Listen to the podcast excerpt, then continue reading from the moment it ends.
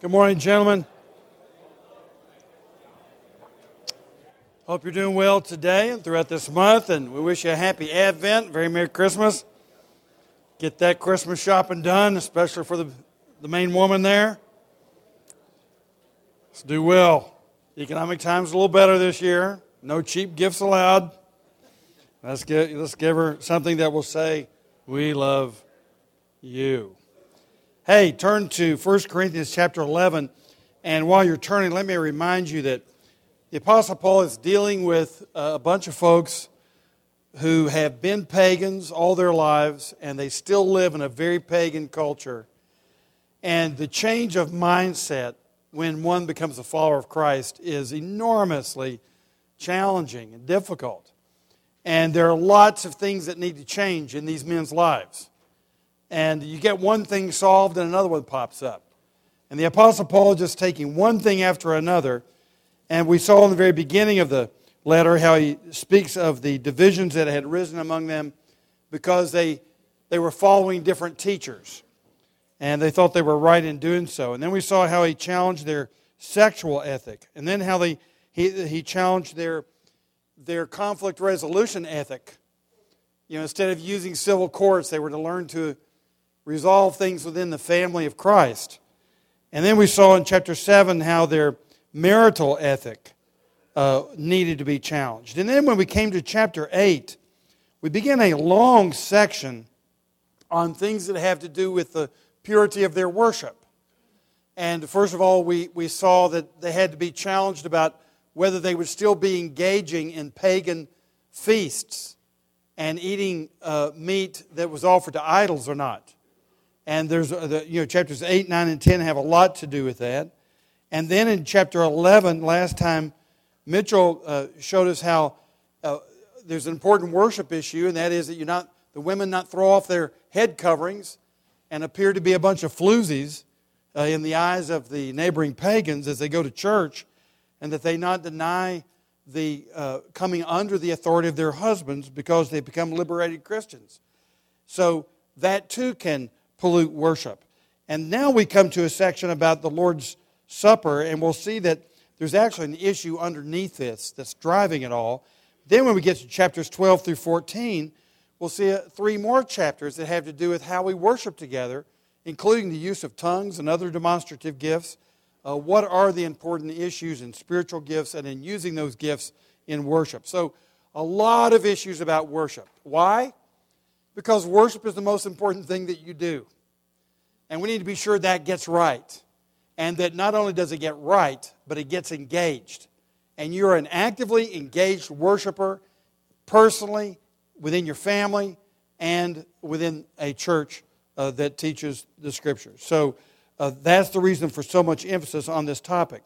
Now let's turn to chapter 11, verse 17. Paul has been discussing head coverings. What he's really been discussing is maintaining proper order in worship. In other words, when we come under the authority of Christ, that doesn't mean we throw off every other authority. No, it means that when we come under the authority of Christ, every human authority becomes even more important to us because we're submitting to all authorities because we're submitted to the big authority of the Lord Jesus Himself. So, maintaining order and authority structures becomes important to a believer because they are ordained by God Himself for our good and His glory. So, now we turn to verse 17, and we're going to notice uh, maybe it's a little subtle, but you'll remember that Paul has been primarily answering questions here recently in the text that they've asked him in a letter they sent back. Remember, he sent them a letter, they sent him a letter back asking questions, and then 1 Corinthians is actually his second letter to them, and in this letter, he's answering their questions. When we come to verse 17, he kind of goes off script, and he's no longer answering questions that they asked in the letter. You'll notice this in the language. But he's once again going back to things he has heard and you remember he heard from people in Chloe's household certain things that were going on there. In fact, the first four chapters had to do with things that he had heard from Chloe's household. Now he's going to refer to some more things he heard from Chloe's household that have to do with divisions. But these divisions are not the divisions resulting from following different leaders or teachers in the church. these divisions are of another sort altogether that apply to the issue of worship, as we shall see. So let's pick up with verse 17. But in the following instructions, I do not commend you, because when you come together, it is not for the better, but for the worse. For in the first place, when you come together as a church, I hear that there are divisions among you. And I believe it in part, for there must be factions among you in order that those who are genuine among you may be recognized. When you come together, it is not the Lord's Supper that you eat, for in eating, each one goes ahead with his own meal. One goes hungry, another gets drunk. What? Do you not have houses to eat and drink in? Or do you despise the church of God and humiliate those who have nothing? What shall I say to you? Shall I commend you in this? No, I will not. For I received from the Lord what I also delivered to you that the Lord Jesus, on the night that he was betrayed, took bread, and when he had given thanks, he broke it and said, This is my body, which is for you. Do this in remembrance of me. In the same way, also, he took the cup after supper, saying, This cup is the new covenant in my blood. Do this as often as you drink it in remembrance of me.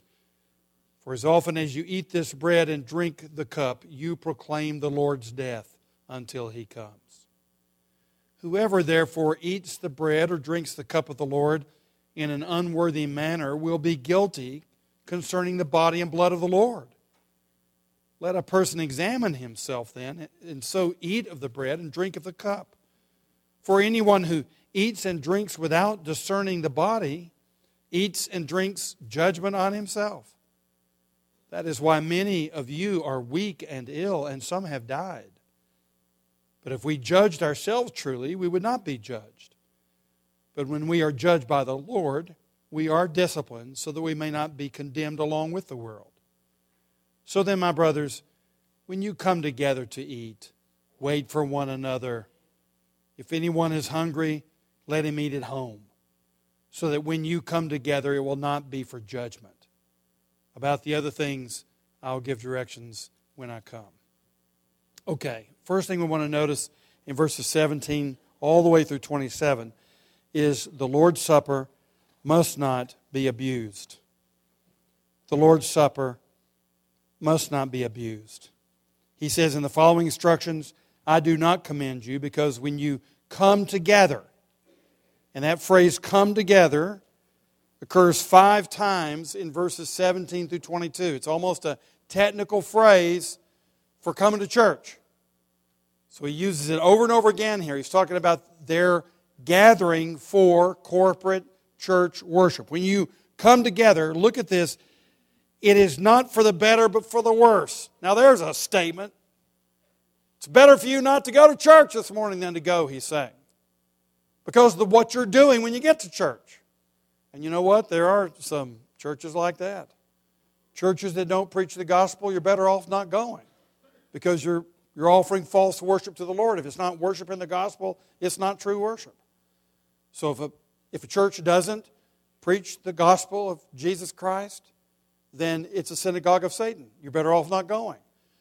Malachi reported that the, word, the, the Lord said to his people, Malachi chapter 1, verse 10, he says, Would someone please shut the doors?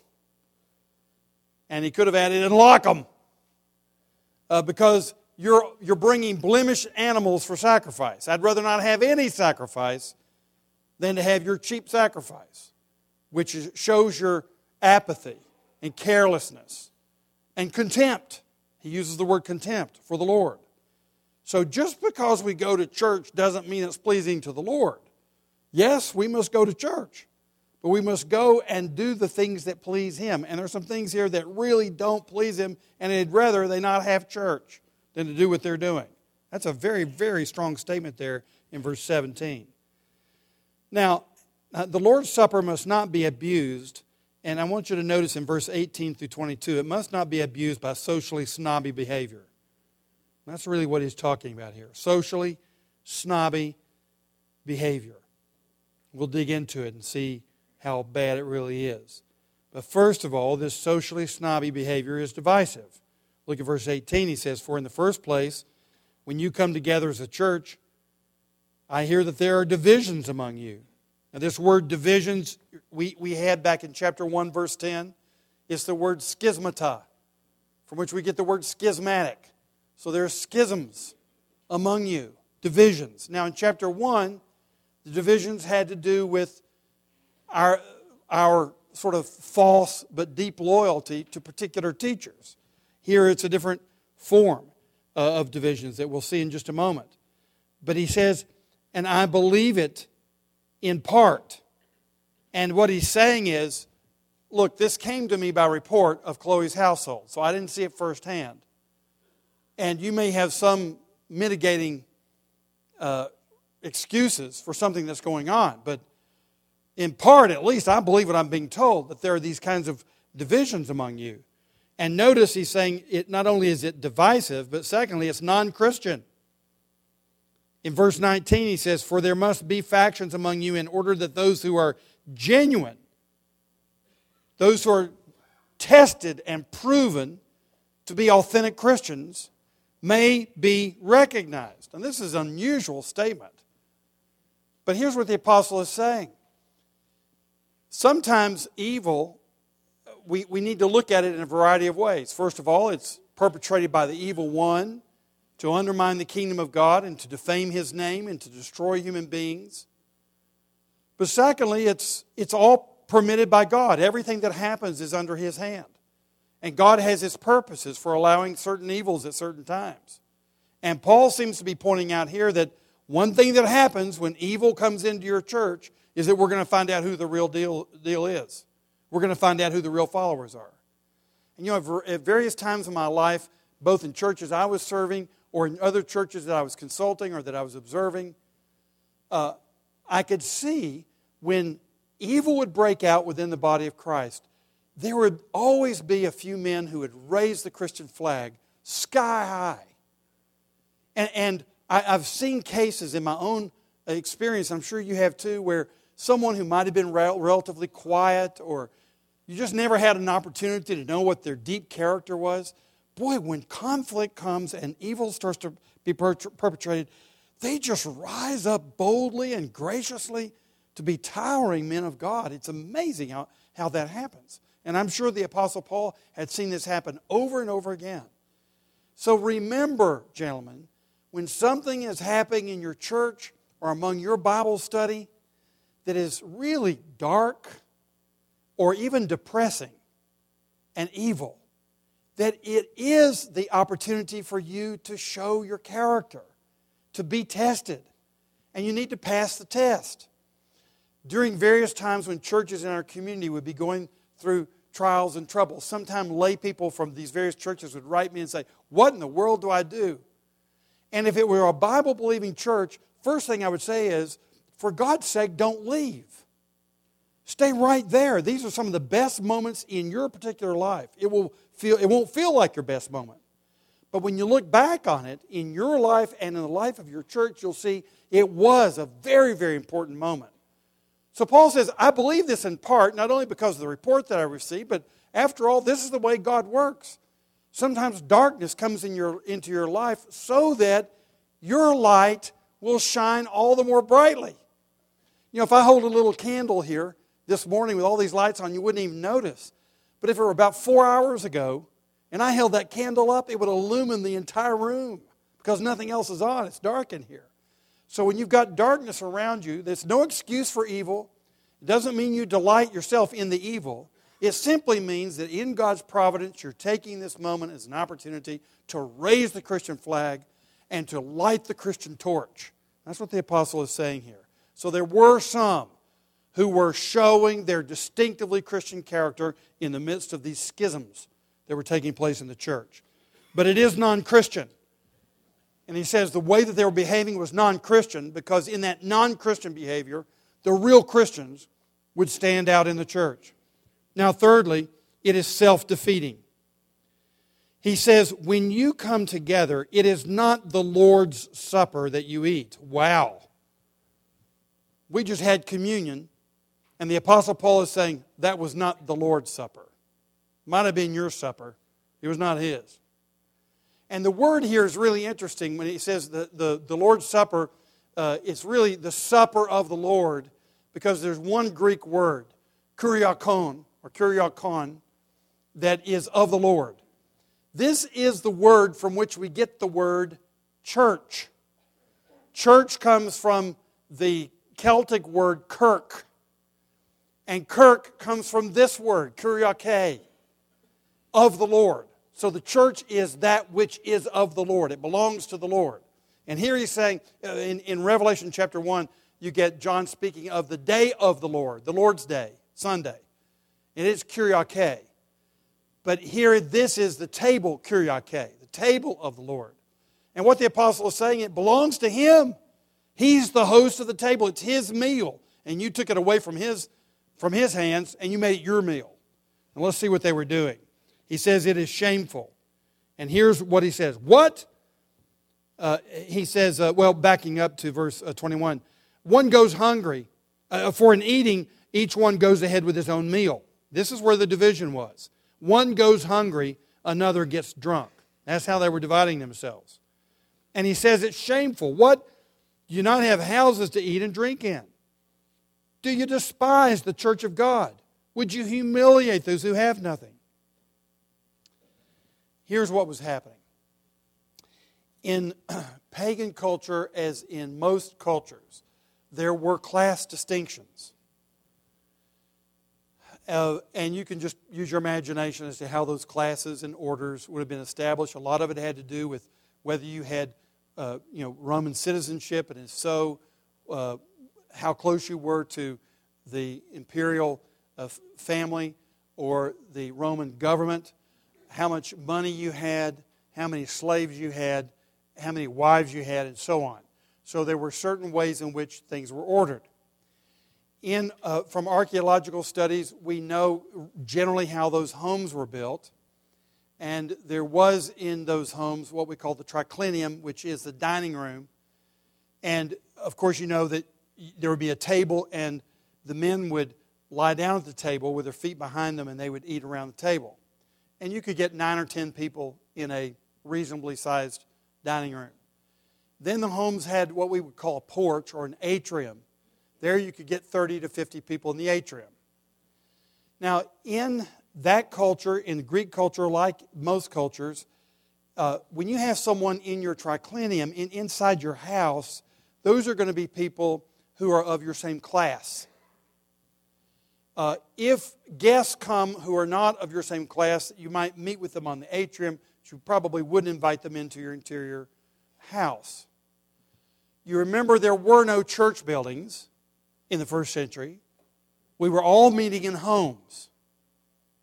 So we also, especially in Corinth, uh, this meal is not what we would think of as the Lord's Supper, where we're going to come and get, you know, a little piece of bread and a little cup of, of wine. This was a full meal, in the midst of which, it appears, there was the breaking of the bread with words that were stated over it that the Lord Jesus gave us bread and said, This is my body, which is for you. And then they would eat the supper, eat the bread, and then afterwards, they would take up the cup, and there were usually several cups of wine, and this would be one of those cups of wine, like in the Passover meal, and they would, they would say, And Jesus said, This cup is the new covenant in my blood, which is shed for the remission of sins. Drink, drink ye all of it. And so that would be the typical way in which this feast would be held, and it was called in some places a love feast. But it was a church, it was a church supper. And at their church, church supper, they also had communion, probably suffused through the meal. So it was all kind of one meal together. So it was both a feeding of the people, like a fellowship supper, and a sacramental celebration of, of bread and wine. That was probably, scholars think, how it happened. Now, here's what was happening the people who were hosting the church meetings were people who probably had a little bit larger homes, which means they were probably the wealthier people in the church. We know that the Corinthian church was made up of a lot of slaves because, as you know, there were over 200,000 slaves in Corinth. And so a lot of them had come to the church. But there were a few wealthy people too, and a few well positioned people. And they would probably be the ones to host the meeting. And here's what happens the wealthy people can get off work whenever they want to, as early in the afternoon as they want. And the slaves, they work until late in the afternoon or early evening. So they get there late. So the wealthy people get there early and they all come into the triclinium like they're used to doing. They've always did, they've done this for years and years. Their mamas and their daddies did it. Their grandparents did it. This is just the way you did it. So all the wealthy people get there early because they're in the leisure class and they start eating. And by the time they've gotten the last glass of wine, they're kind of happy, you know? They've had a few glasses of wine. They, they shouldn't because you're not supposed to be drunk, but they were. And then here come the working class, the slaves. And there's no food left. And these wealthy people have already had their little party and all their food and drunk to excess, and these people have nothing. It's, it's outrageous behavior. But one can understand it because that's the way they had grown up. That's the way everything had always been. And once again, Paul is challenging the reigning paradigms in that culture. And I have to ask you, how would he challenge ours? Where are we showing distinctions between certain classes of people? Now, we're not English, so we, we say we have no classes. Oh, yes, we do. We may not put them in the newspaper, we may not announce them as formal classes to which everybody belongs. We're not Indians with a bunch of castes and subcastes. But we have all these informal castes and subcastes, don't we?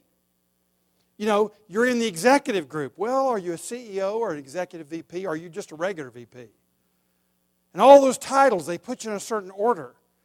And, well, are you of the million dollar class or are you of the $10 million class? Or, ooh, maybe more than that. And if so, once we find out through the rumor mill what your likely worth is, your net worth, then we give you the worthy place in our respect and esteem based on what we perceive to be. Oh, you know, he wouldn't, you would never know, but he's a very wealthy man. Oh, really? It's really well. I'll give him new respect. And you know how we do things. And so, how many servants do you have? How many people work for you? Uh, that has something to do with where you fit. And we all show various orders of respect within the church. Now, I believe in respecting people for all kinds of reasons. But when we're respecting someone at the expense of someone else who's a, equally a brother, now you've got yourself a big problem. And Jesus says, I'd rather you close the door than to act in church like that. So here he's saying, what you are doing is shameful. It is not the Lord's table. When you have supper like that, that's your supper. That ain't the Lord's supper. And he says, when, what you are doing is despising the church. As Gordon Fee said in his commentary, they're acting as though the church counts for nothing in their eyes. It's as though you have no church membership at all because you've not understood that when you come into the communio sanctorum, the holy communion of the God's people, the holy fellowship, when you come into that, you come into that as your family and you treat them as brothers and sisters. So, uh, if you don't do that, you're despising the church of Christ. So, here we have socially snobby behavior of the worst order that is humiliating some of our family by showing preference for people who have things, who have who are the haves rather than the have-nots. Well, leave your finger in 1 Corinthians 11. Turn back with me to page 2393 in your Bibles. This is James chapter 2, 2393. And see what James, the brother of Jesus, says about this. He says in chapter 2, verse 1 My brothers, show no partiality as you hold the faith in our Lord Jesus Christ, the Lord of glory. For if a man wearing a gold ring and fine clothing comes into your assembly, and a poor man in shabby clothing also comes in, and if you pay attention to the one who wears the fine clothing and say, You sit here in a good place, while you say to the poor man, You stand over there, or sit down at my feet, Have you not then made distinctions among yourselves and become judges with evil thoughts? Listen, my beloved brothers. Has not God chosen those who are poor in the world to be rich in faith and heirs of the kingdom, which he has promised to those who love him? But you have dishonored the poor man. Are not the rich the ones who oppress you and the ones who drag you into court?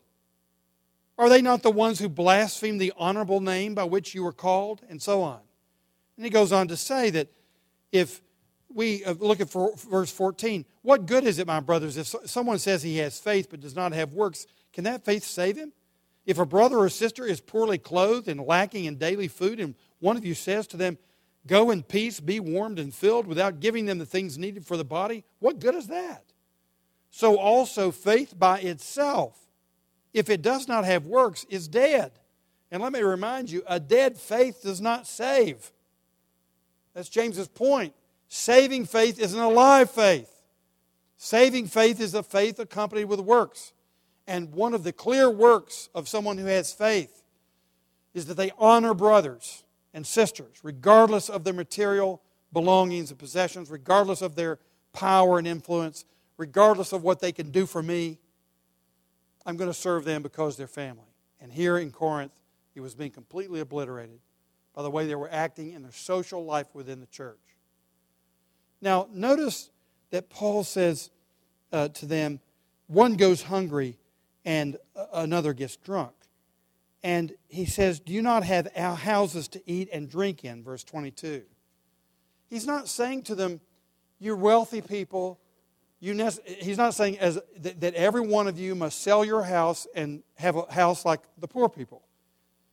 He, he, he's not saying that you can't even have a nice meal if you want to have some of your friends over and have a very nice meal. What he's saying is when you are meeting as the assembly of God and when you're functioning as the assembly of God, there must be equality. So if you want to have a real expensive meal and you want to have it in the early afternoon, fine. Just have it over in your house and go do it.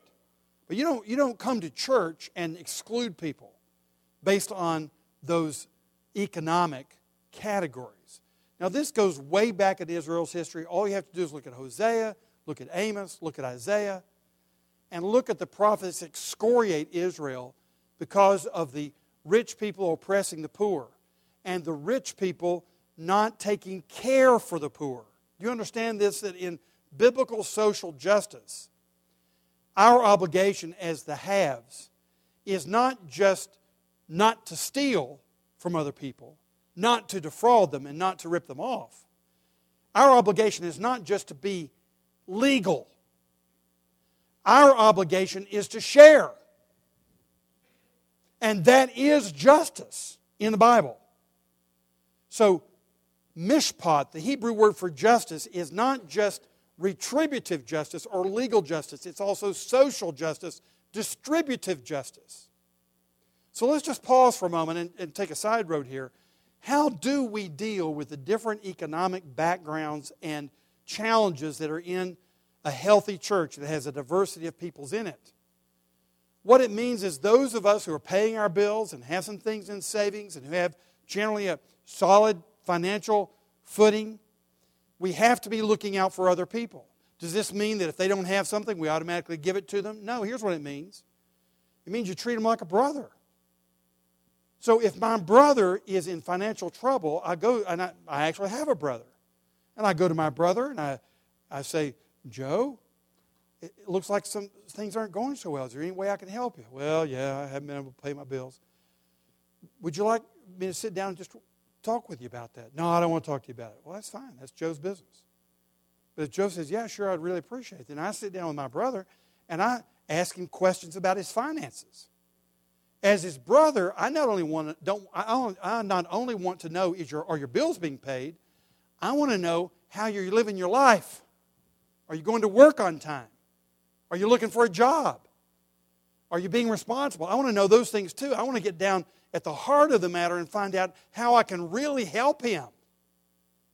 And so I help him with a comprehensive game plan for his financial life that may very well include giving him a few thousand dollars myself to help him out in the short run while he bridges the gap between not having anything and earning his income again. And this is the way we do church. We help people with their whole life. And if they come into the church as family, that's their obligation to treat us as family and let us be engaged in their life. And not just hold their hand out and say, I can't pay my bills, can I have $500? Well, sometimes we give $500. But if we're really responsible as a family, we want to know why they're $500 short in the first place. So families get to know each other and really find out where the root problems are. And anybody who joins your church is now family. And it's your obligation and my obligation then to offer that kind of help.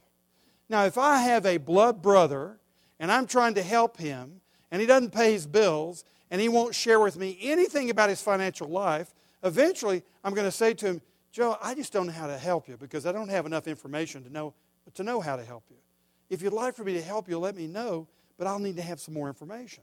I would do that with my blood brother. So I'm available. I'm going to sacrifice for him. I'm going to divest something in my account and put it in his account. But first of all, I have to be responsible to know are we really solving the root problems? So I tell my brother that. That's exactly what we do in church. And Paul says in, to the Thessalonians, he says, Look, if people don't work, just let them not eat. That's part of the discipline of not being willing to work. So you don't fund somebody's irresponsibility. But on the other hand, you don't ignore the fact that they've got financial problems. We help people find jobs. We help people keep jobs. We help people network.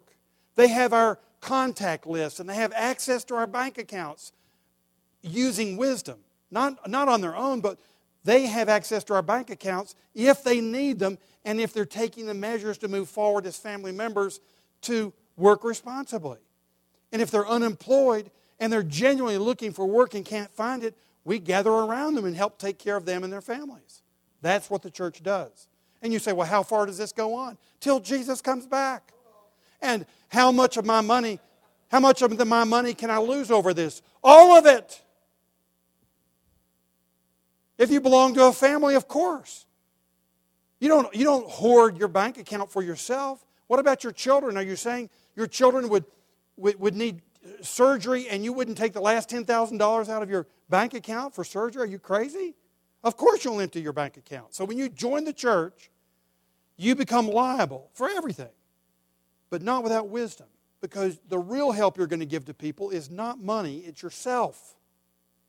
Wisdom encouragement, help, your presence. That's what it means. So, this is the mentality that's in the Apostle Paul's mind. And then he's watching them behave like this, like a bunch of nincompoops who are just treating the church like another social club. And the pagans had their social clubs, and they had professional clubs. And this is the way you did it in the professional clubs, the, the guilds. You know, if you're a tent maker or an artist or, uh, you know, something else, you'd be in a guild. And this is the way the guilds did it. And Paul's saying you don't do church like the guilds. You don't do church like business. You do church like family. So here's the challenge. He's saying it's shameful what you are doing. It is undermining the church, and you're better off not going to church than to do church like that. Now, turn to, to uh, verse 23, and here's what we see. He's, he's pushing this point further now, and he's saying your social injustice, even at the Lord's table, is not just socially snobby behavior, but it is rooted in theologically irreverent behavior. So you're not just a bunch of snobs, you're also a bunch of heretics. Boy, we're getting all kinds of compliments today, aren't we? Thank you, Paul. But he says, here's your real problem. Not that you despise the church, you despise the Lord. Wow. This is the reason that he takes up the words of the institution for the Lord's Supper in verses 23 through 27. He doesn't do it simply to say, hey, let me get you the, give you the liturgy for your Lord's Supper. Here it is, boys. No, he, there's a social justice argument in the midst of which this, these words are given. He, because look, he, said, he uses the word for. For I received from the Lord. So he's continuing the argument. He's saying, You are showing favoritism in the church, humiliating your poor brothers, making them feel left out. They already felt that way anyway. Now they go to your house, they really feel left out because they can't get in the triclinium. You put them on the atrium with no food. And it's shameful. For I received from the Lord what I also delivered unto you. And then he gives the entire work of the Lord's Supper. And he says, Do you realize you're denying the very essence of the gospel itself when you behave this way? And let's look at these words. And we're going to have to take a few minutes to look at these because they're just too rich with meaning for us to fly through this. Let's, let's read it again, verses 23 through 27. I'm just going to stop at each phrase. For I received from the Lord. Let's stop right there. What does he mean by that? Well, if you read Morris, Leon Morris, you saw uh, Morris said, well, there are a couple of theories. One is that Paul could have had it given to him by revelation, just as he did the gospel by revelation from the Lord directly. That's possible. But this kind of language would also be used for someone who is saying, I received it from the Lord because the Lord said it and it was passed down to me faithfully by other apostles. And that probably is, is the way in which he means it here. He's saying, These are words from the Lord. I received this from the Lord. And then I also delivered it unto you. When I showed you how to participate in the Lord's communion, this is what I told you. He said that the Lord Jesus, on the night when he was betrayed, stop there just a moment. The Apostle Paul gave them these words from the Lord. It was on the night when he was betrayed that he gave this supper. Now, this obviously is an amazing thing. Here's the Lord thinking about you and thinking about me on the very night when he's being turned in to be crucified. And furthermore, we know the Jews uh, turned him in, and we know the Romans crucified him, but folks, uh, the disciples betrayed him. So here you have a reminder this is not about what other people did to Jesus, it's about what we did to Jesus on the night in which he was betrayed, he took bread, and when he had given thanks, he broke it and said, This is my body. This is my body. Now, of course, as we said in the earlier part of the meal, he'd be talking about the bread. Later on, he'd be talking about the cup. And he's, he's saying that sacramentally, understand that this meal, just like Passover represents certain things for the Israelites, remembering they were delivered from Exodus, here what you're remembering is this covenant is sealed by my broken body. So the covenant meal that you're enjoying here has to do not with the manna given from heaven, it has to do with the body that was incarnate in the Virgin Mary and broken for you. So now this bread doesn't recommend doesn't reference something that was given to you in the wilderness as in the Passover meal. No, here it represents the gift of God from heaven to give us a human body that was broken for you. Now, various traditions in this room would see those words as signifying different things. Uh, some would say that he's saying that literally this bread is my body, which to a Protestant seems strange because here was his body. At the same time that he was speaking of this as his body, the disciples probably didn't think the bread was actually his body because his body was there. But anyway, uh, uh, and, and, you wouldn't understand, Protestants don't understand the Catholic position on this uh, uh without uh, Thomistic philosophy, St. Thomas of Aquinas. Thomistic philosophy allows for things, uh, accidents, and, and um, help me, uh, the accidents and substance. For example, the, if this table, the accidents of the table is metal. It may look like wood, but it's metal. So the accidents is metal. The substance of this table is tableness. So, what I'm saying is, uh, when I say, if I'm a Roman Catholic, I say, this is my body, and the bread is actually the body of Christ, I don't mean that the accidents, the breadness, is no longer bread. I'm not saying that. I'm saying the substance of it is my body. Now, some would say, yeah, but you have to be a philosopher to understand the distinction. It's a distinction without a difference for most lay people, and, and I would agree there's a lot of confusion there. But just so that you understand what was being said in the Middle Ages about transubstantiation, it was the substance that was being transubstantiation. Transubstantiation, it's substance, not accidents. That's a Thomistic philosophical distinction that's applied to the Mass in the Roman Catholic Church. Protestants have their own disagreements. Lutherans would say, well, we don't agree with the Catholics that it's transubstantiation. We believe it's consubstantiation. That is, that the substance changes with the bread, so that with the bread, over, under, around, and suffused around it is the presence of Christ. And then most Protestants would say, none of those categories apply because it has nothing to do with, with what the Bible's saying here. And we just simply take the, the meal as it seems to be presented as a covenantal meal. And we'll talk more about that later. So, uh, but there is debate, of course, in Christendom about what it means when he says, This is my body. But for sure, sacramentally, he's saying, This is my body. This represents my body. And you're to treat it that way um, in terms of remembering. Which is for you which is for you. This is language right from Isaiah 53, substitutionary language. My body was laid down for you. My body was put in your place so that rather than your suffering the wrath of God, my body suffered the wrath of God. And that's what that bread is sacramentally representing for us. And then he says, Do this in remembrance of me, or as you saw in the commentary, Uh, since it's in the present imperative, it could be Continue to do this in remembrance of me. And so it's a commandment for continuous celebration. So it's not just a meal that was celebrated in the first century. It's not just the Last Supper one time with Jesus. Frankly, it's not just once a year like Passover. It's to be continually celebrated. And you can debate how often it ought to be celebrated. But certainly the Apostle Paul here, uniquely actually, in this version, he shows that it's to be repeatedly celebrated. And then, in the same way, also, he took the cup after supper. He said, This cup is the new covenant in my blood. Wow. He's saying, Jeremiah 31 31, new covenant is coming when the law will be written upon the hearts of God's people. This new covenant is now coming into reality by virtue of my blood shed for you. That's quite a statement when you take the cup and what it means then to drink of the cup of the new covenant. Do this as often as you drink it in remembrance of me. So certainly we remember him when we take the supper. We don't just go through it as a magical exercise, hoping that God will just pour out his blessing on us while we go through this ritual. No, we're actually contemplating what Jesus has done for us. Remember what he's done. And there are many, many aspects of that that can be contemplated as you take the Lord's Supper. For as often as you eat this bread and drink this cup, look at this, you proclaim the Lord's death until he comes.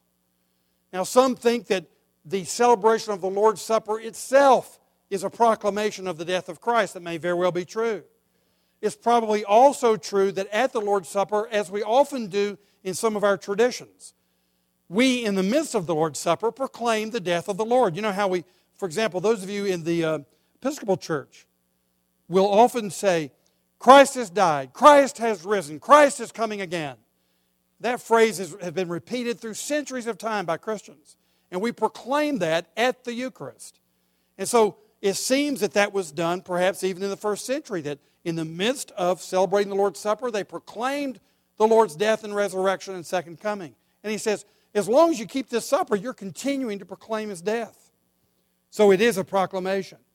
And then he says, Whoever therefore eats the bread or drinks the cup of the Lord in an unworthy manner will be guilty concerning the body and blood of the Lord. Let's pause here just a moment because I do think there's a significant amount of confusion about what it means to eat or drink in an unworthy manner. There have been a lot of Christians who have come to the supper in a very nervous, anxious manner because in the KJV, the translation is you shall not eat or drink unworthily. And we've taken that to mean that, you know, if I have some sin in my life when I'm coming to the table and I eat the bread and drink the cup, I'm eating and drinking damnation to myself. And we get really nervous uh, about our own moral lives when we're coming to the table. Now, certainly, if we have unrepentant sin in our lives, with or without the Lord's Supper, we need to repent. Repentance doesn't make us perfect, it just makes us repentant.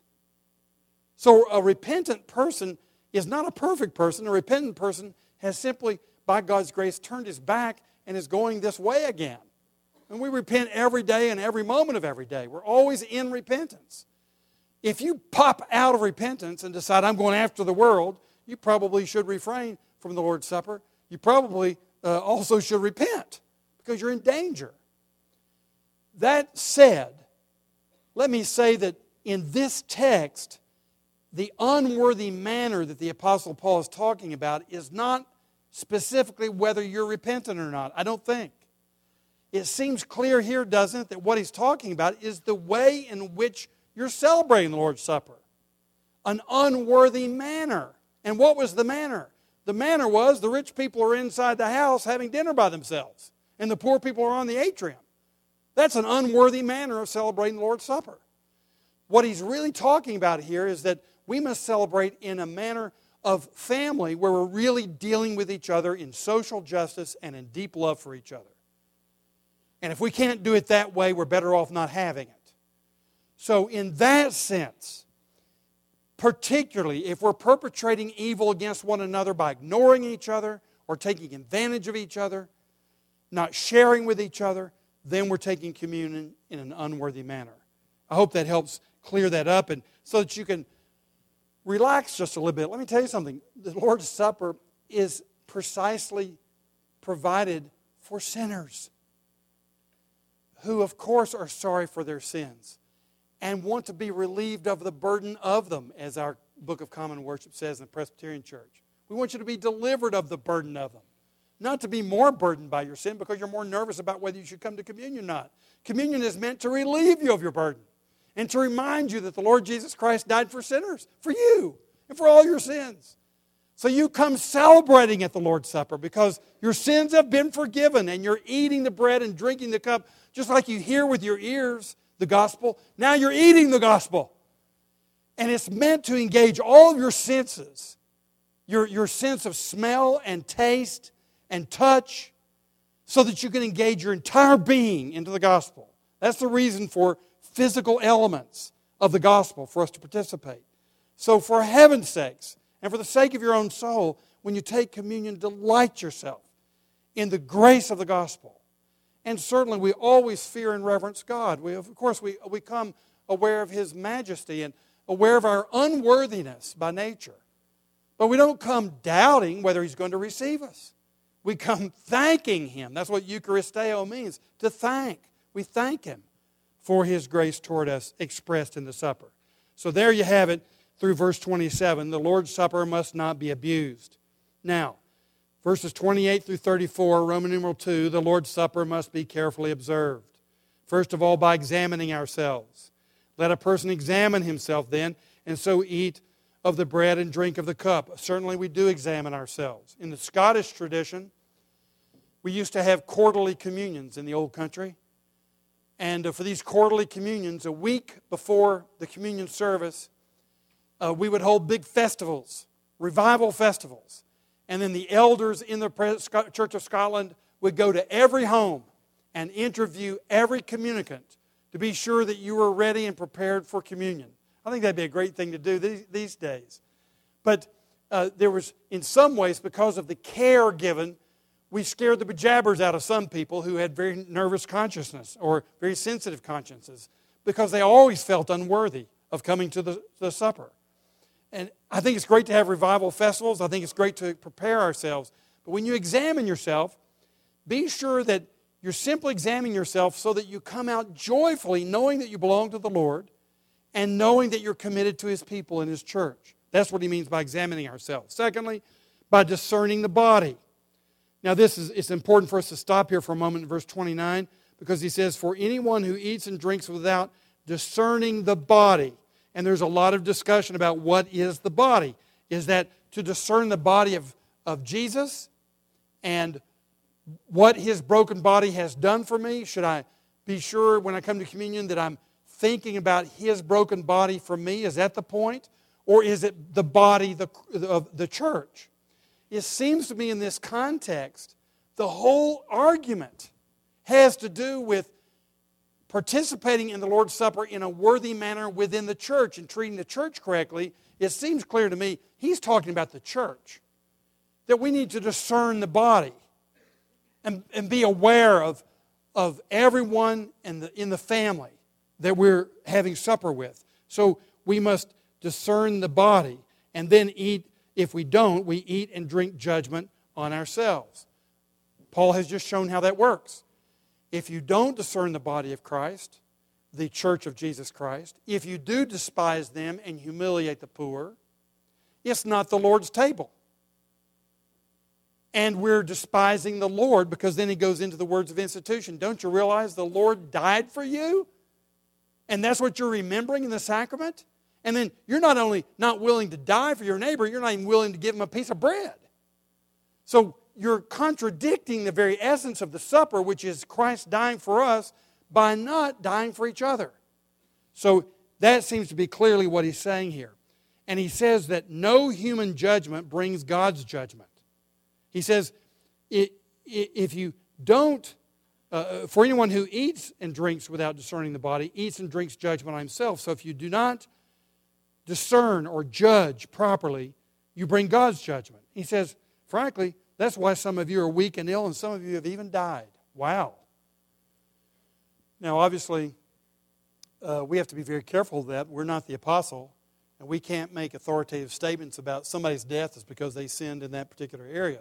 But here, the apostle Paul is making an infallible statement about what was happening in Corinth. He says, "You know, you know, you all had a lot of funerals recently. Let me tell you something. The way you're doing communion, it would make perfect sense to me that God is judging your very communion. Um, so be very careful in dealing with Him in worship. Secondly, under discerning the body, notice that human judgment prevents God's judgment. He says, But if we judged ourselves, truly we would not be judged. Gentlemen, this is the reason that judgment begins in the house of God, and it begins now. And we as family must be taking care that we're discerning and judging things well among us. And this keeps us from facing the judgment of God. This is part of what it means to have his judgment averted from us is that now we judge ourselves by the power of the Spirit in Christian wisdom. Thirdly, he says, God's judgment of his church is discipline. But when we are judged by the Lord, we are disciplined so that we may not be condemned along with the world. This is the reason we judge ourselves, is so that we'll not be judged in the end and not be judged along with the world. So if we judge ourselves, and there's social justice in the church, even if there's not social justice outside the church, then we have distinguished ourselves from the outside world that God is going to judge. Paul is saying that's the reason your suppers need to be different from your business suppers. Your church fellowship needs to be different from your clubs. This is, a, this is family, and it must look like family, so that this association is not just like the Kiwanis Club. It's not, it's different. And everyone needs to be able to see and to feel and to experience the family feel of this fellowship. And then he says, lastly, in verses 33 through 34, that by solidarity with one another, in other words, we must be, uh, the Lord's Supper must be carefully observed by examining ourselves, by discerning the body, and by solidarity with one another. So then, my brothers, he says, when you come together to eat, wait for one another. If anyone is hungry, let him eat at home. That is, you wealthy people, if you want to have a big meal and have extra portions, go home and get your extra portions. The church supper is not primarily for you to satisfy your appetites. The church supper is primarily for everyone in this family to know that they're family. That's what it's for. And when you arrive on a church campus on the Lord's Day or any other day, it's not primarily so that you feel better about yourself. It's primarily so that you can minister to someone else and let them know that they're included in the family. And you're looking for those people. He says that's what it means to go to church. So that when you come together, it will not be for judgment. And then he says about the other things, I will give directions when I come. Don't you kind of wonder what those directions were? I really do. Uh, I think it, it probably didn't have anything to do with their golf game, but I'm not sure.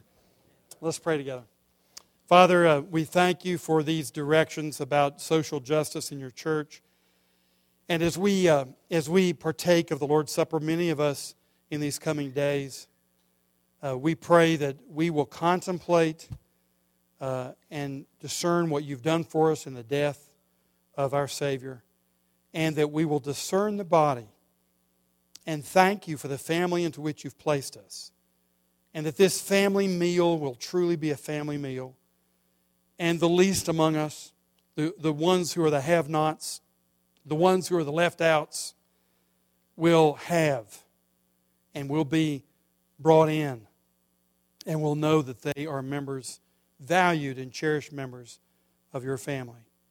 Forgive us, Lord, for our elitism. Forgive us for our snobbery.